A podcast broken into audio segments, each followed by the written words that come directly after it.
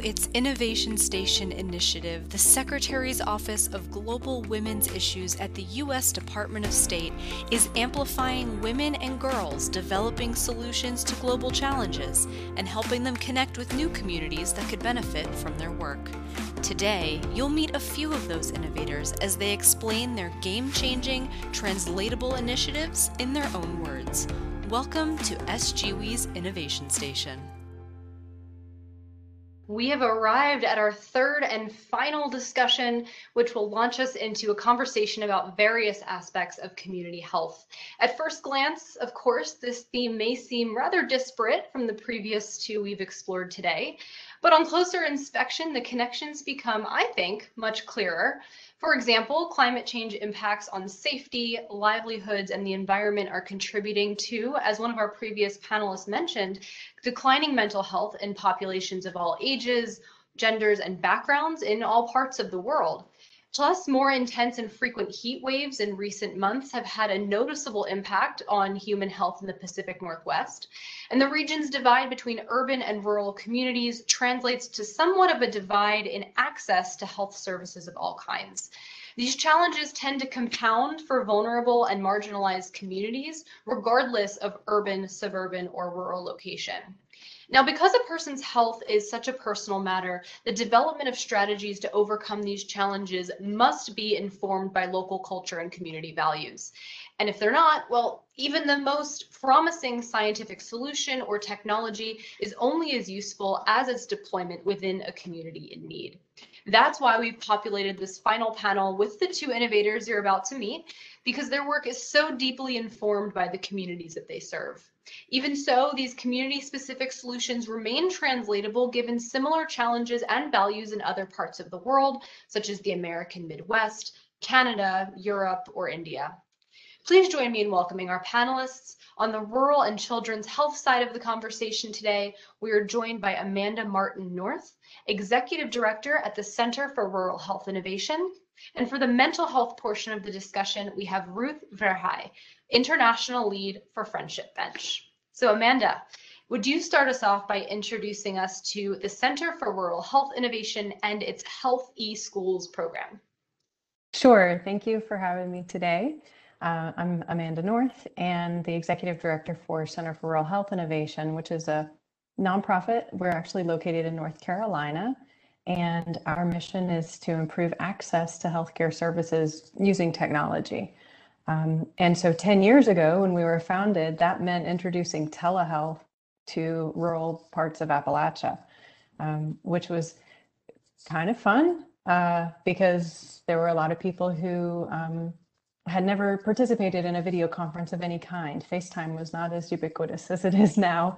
Uh, and certainly the pandemic has um, increased the number of people who are familiar with telehealth, but 10 years ago we did not have that advantage. So what we've what we've done is we've created this program called Health E Schools with a little E because it's electronic and so that's cute.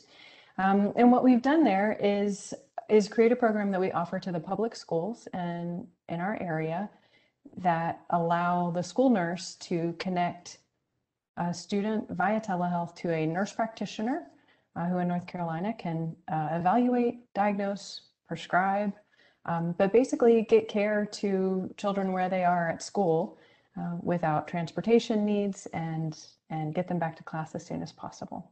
And more on that, but that's the short version. Amazing. It's a great start.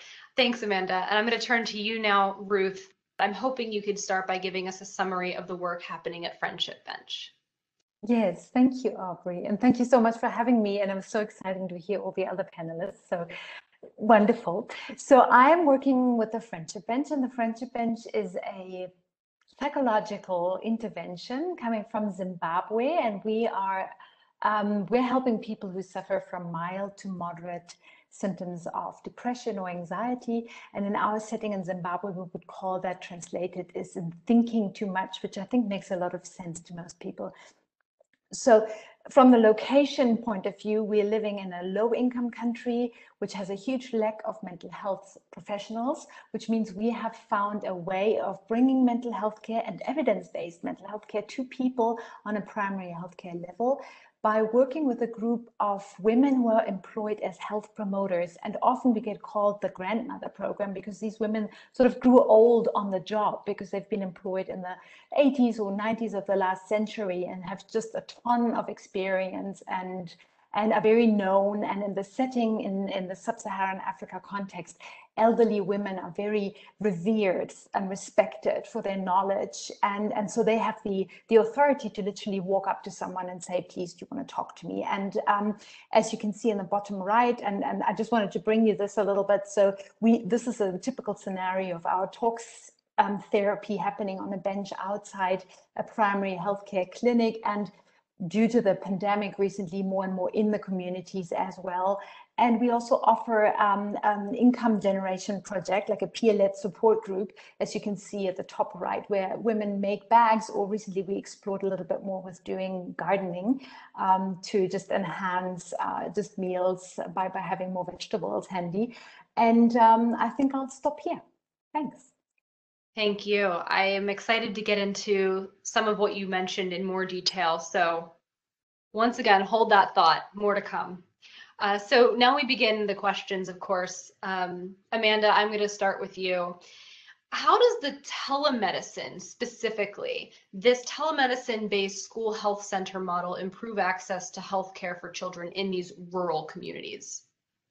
That's a great question, and it's a key part of uh, of how my organization came to innovate in this space. School-based health centers have been around for at least 25 years, maybe longer in the U.S., and they there are thousands of them. It's a well-established program, but a school-based health center uh, is not an inexpensive project. It's literally a, a doctor's office, a clinic located or co-located at a school, and um, you know, in the, the best practices when you're setting up a school-based health center is to select a school with at least a couple of thousand kids, 2,000 or more students, um, to try to make it viable, to have enough patients to serve to make it a viable program.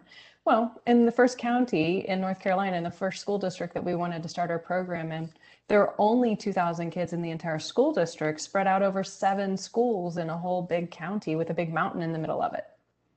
So not super practical uh, to select where to put that, that, you know, building.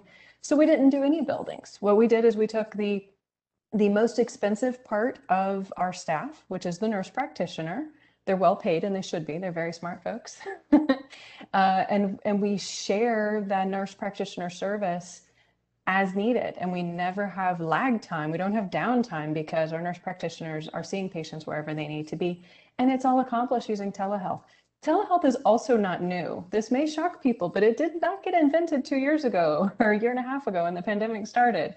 It's been around for a long time um, and has its roots in Alaska and in uh, other more remote territories. So, so Appalachia is not really hard um, for telehealth to happen. And we were able to piggyback on schools already having good internet access. And we were able to use that bandwidth to connect our devices um, and so, so we, we've shared, we've shared the most expensive staff. We partner with the schools to link up with the school nurses so they can use a tiny fraction of their time to facilitate, uh, and we meet the needs where they are.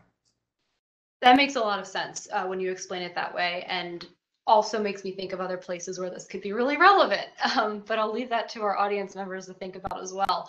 Ruth, I'm going to turn to you now. I think you began alluding to this in your introduction, but now you have a little bit more time to expand. Why is the engagement and deployment of these community health workers, known as you mentioned in Zimbabwe as health promoters, such a critical part of your approach at your organization? Okay, thank you for that question. So, so like I said, um, we have a severe lack of health professionals, or actually a lot of professionals on any level, and the need for mental health care is high all over the world. We're, no exemption. I think the WHO speaks of one in four will have a lifetime prevalence of, like depression at some stage, and and so we want to help to bring care to people where they are and where they where they are needed and these these community health workers are um, deployed in in a lot of low and middle income countries to do tasks so the idea is they get trained specifically to do a certain task and they get supervised and And um, the mental health idea came in. So we offer problem solving therapy. So we train them um, and, and give them the counseling skills and the psychoeducation skills. So they actually make that difference in people's knowledge about mental health, which is highly stigmatized still in Zimbabwe, but also in many other parts of the world. And I think we all have to contribute to, to helping uh, people having more knowledge. Uh, that makes total sense. I'm actually going to follow up with you before jumping back to Amanda. And I want to talk about, um, I think, the last thing that you mentioned in your introduction when you were pointing to the picture of women engaging in hands on activities. So, after completing talk therapy, Friendship Bench participants are invited to join what's effectively a, a peer support group called Circle Kubatana Tose. Uh, please correct me if I pronounce that wrong. Um, but this serves to simultaneously provide sense of belonging and income generation opportunities. So I was wondering if you can talk about how women in particular have benefited from these groups. Yes, wonderful. So we really are all about empowering people. So if, if you learned problem solving once, you're supposed to be able to use it again and again. And that idea of bringing people together, and I, am sure the audience can resonate with that, is we all seem to have learned to distrust people more and more. So that's hence that idea of we need to create this belonging and trust.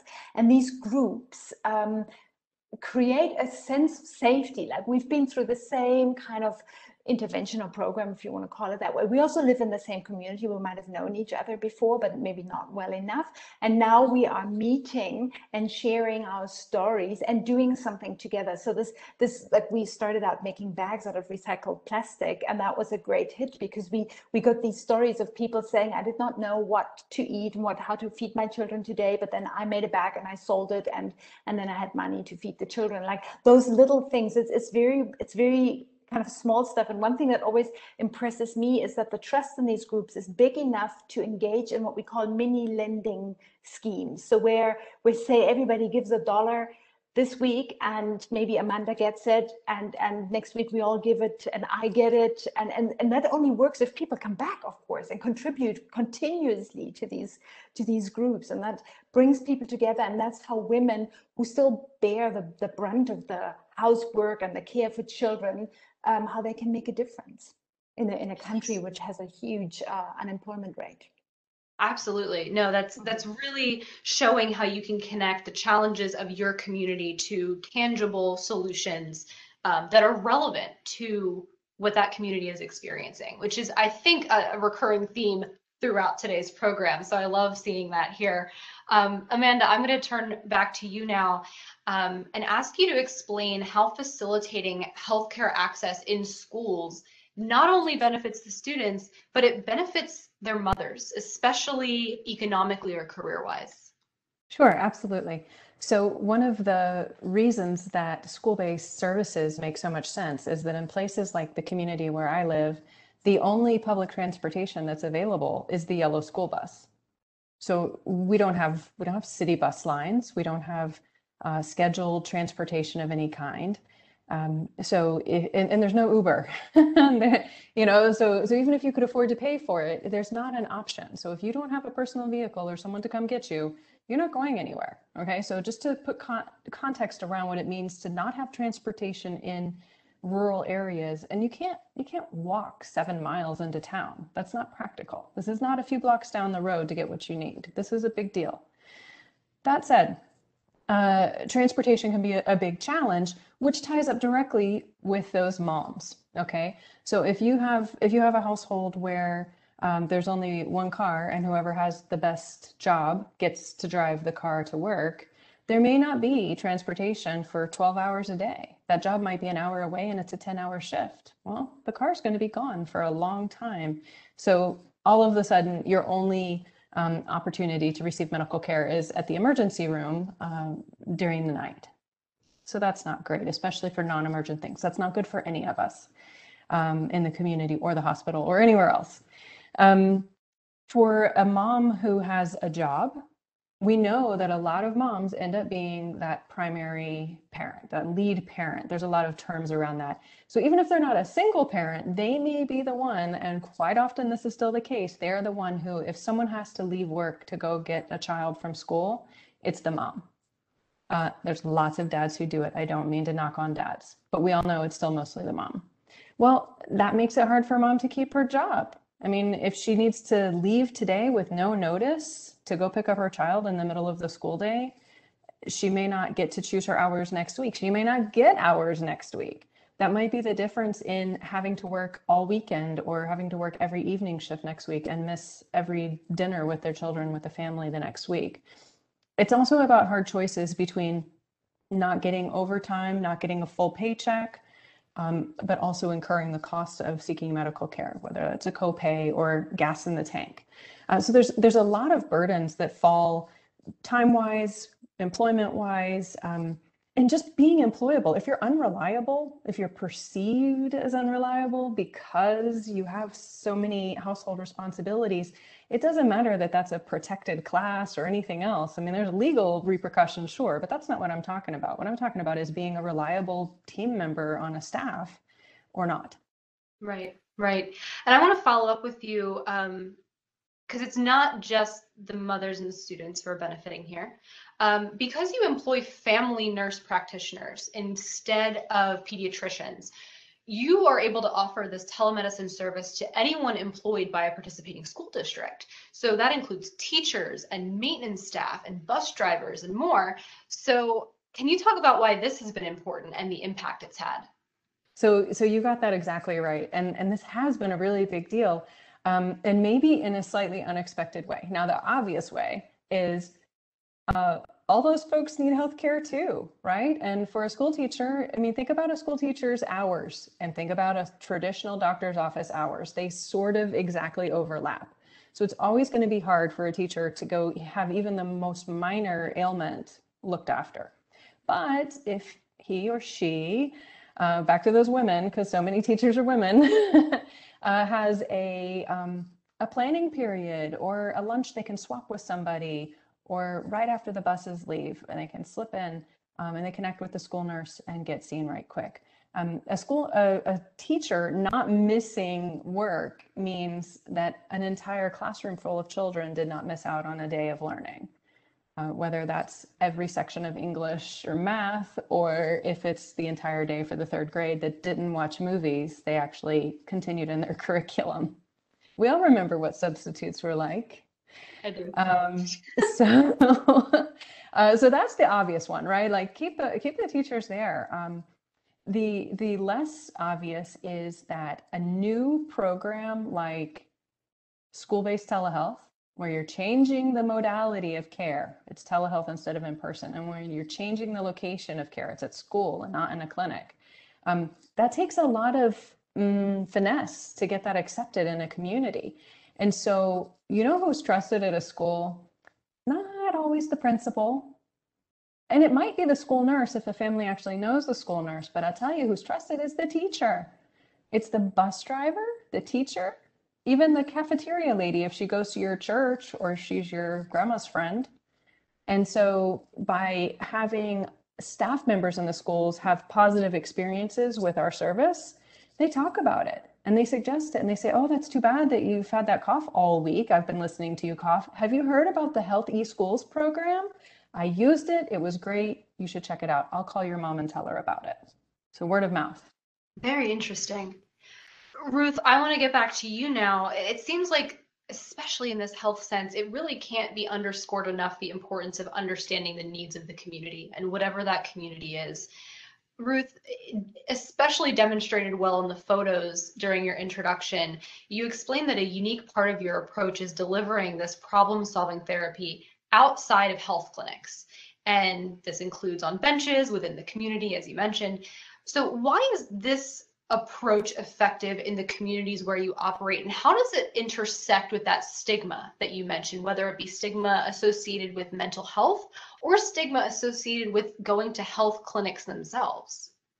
Mm-hmm. yeah that's a good point. So um, prior to the pandemic um, the benches were actually almost like behind the building um, but they have moved over, so so they're more visible now. And in most communities, at least around the three cities where we first sort of scaled up a couple of years ago, um, it is more known and people have learned about the Friendship Bench. Um, so the community bit has really happened due to the pandemic and has been very welcomed. I think because also it's easier. You have to imagine a primary healthcare clinic doesn't give appointments. So uh, people, everybody will go there early in the morning and wait until it's their turn, which in some form was great for us because we could then um, teach our, our health promoters to give health talks and mention mental health already and hopefully reach a few ears. Um, but of course that is, it's a little bit more difficult for people than to go and turn right away to someone and say, I want to talk. So um, what helps with the community base is that it happens at people's places, basically um, which also means it's a little bit less reach on that level, but it's a little bit more targeted. As I said, these community health workers really know their communities and they know the people. And we're doing a huge push at the moment to fulfill um, like a health policy that basically says HIV care must have mental health care. And just for everybody, sub-Saharan Africa is still the area with the highest HIV prevalence globally. And there's huge links to um, to uh, ill mental health, I should say, and, and, and a big demand. Um, and that's not only HIV related, that's also poverty driven, of course. And um, like violence, we consistently come up with gender based violence as, as being reported by clients, for instance. Um, so, so, yeah. That's really informative. Um, I want to flag that we have just about five minutes left in this session. I still have a couple of questions for each of you. So we have officially entered our speed round for this panel. Um, Amanda, I'm going to go back to you. While your organization I know is compatible with insurance, Medicaid, etc., I understand that you will not turn away children if their families cannot afford to pay. And I was hoping you could just explain why it was important for you to adopt this model as you were developing out your program. Absolutely. And um, equity in the delivery of services is a key tenet of school-based healthcare. Uh, we didn't make that up. That's that's overarching for school-based health centers uh, in their history, and it's it's really critical because I'm not there to make money from students, right? Um, I, I, like to compare it, and I'll, I'll, go fast, but I like to compare it to the um, the yearbook, right? So, so in U.S. schools, everybody has their picture taken, uh, and the pictures all go into the yearbook. But you can only get those pictures, and you can only get a copy of the yearbook if you can afford to pay for it, and it can be very expensive.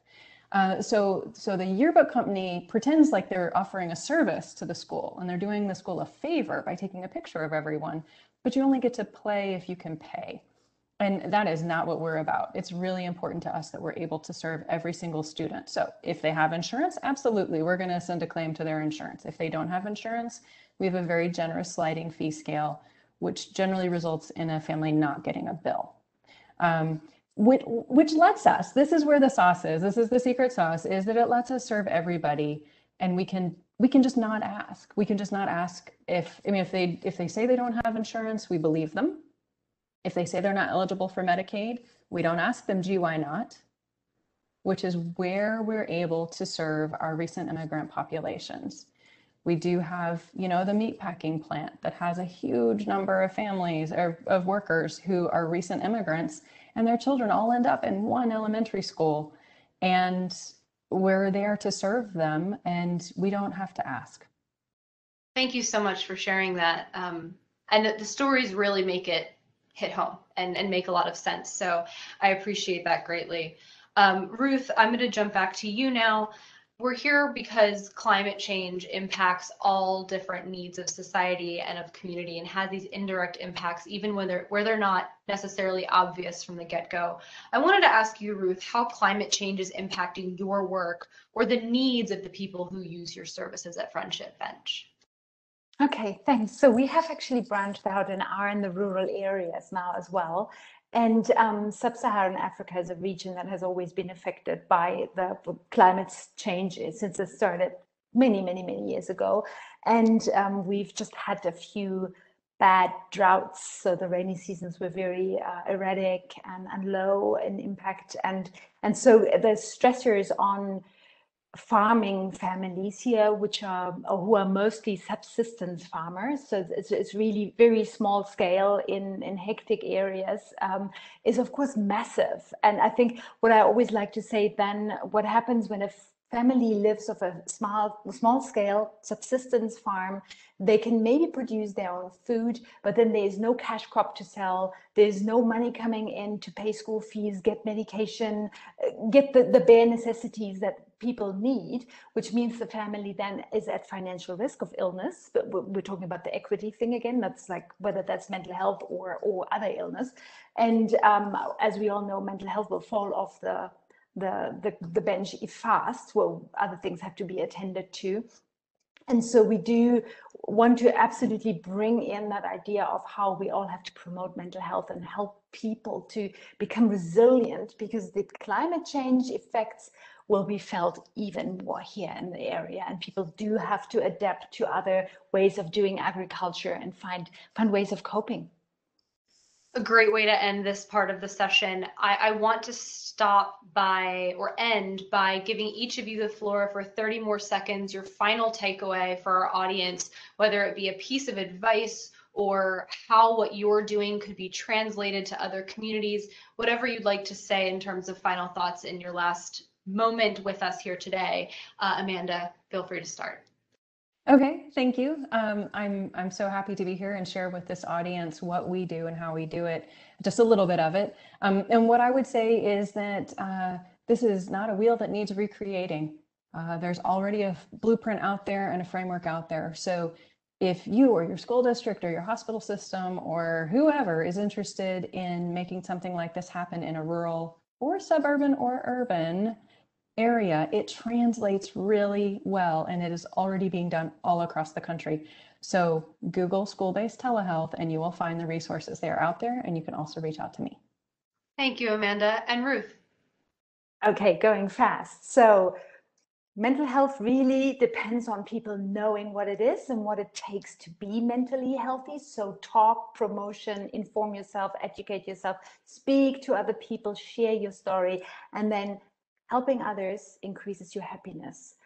And we all strive to feel happy all the time. It's one of the big goals that human beings try to find. So helping others increases happiness, whether that is talking to someone, offering help, smiling at someone, just being kinder. I think we can all go a long way. This podcast is derived from audio recordings of S/GWI's Innovation Station virtual event series. The views expressed in the preceding episode are those of the featured innovators and do not necessarily reflect the views of the Secretary's Office of Global Women's Issues, the U.S. Department of State, or the U.S. government. For more information on the Secretary's Office of Global Women's Issues, its initiatives, and programs, please visit the State Department website at www.state.gov.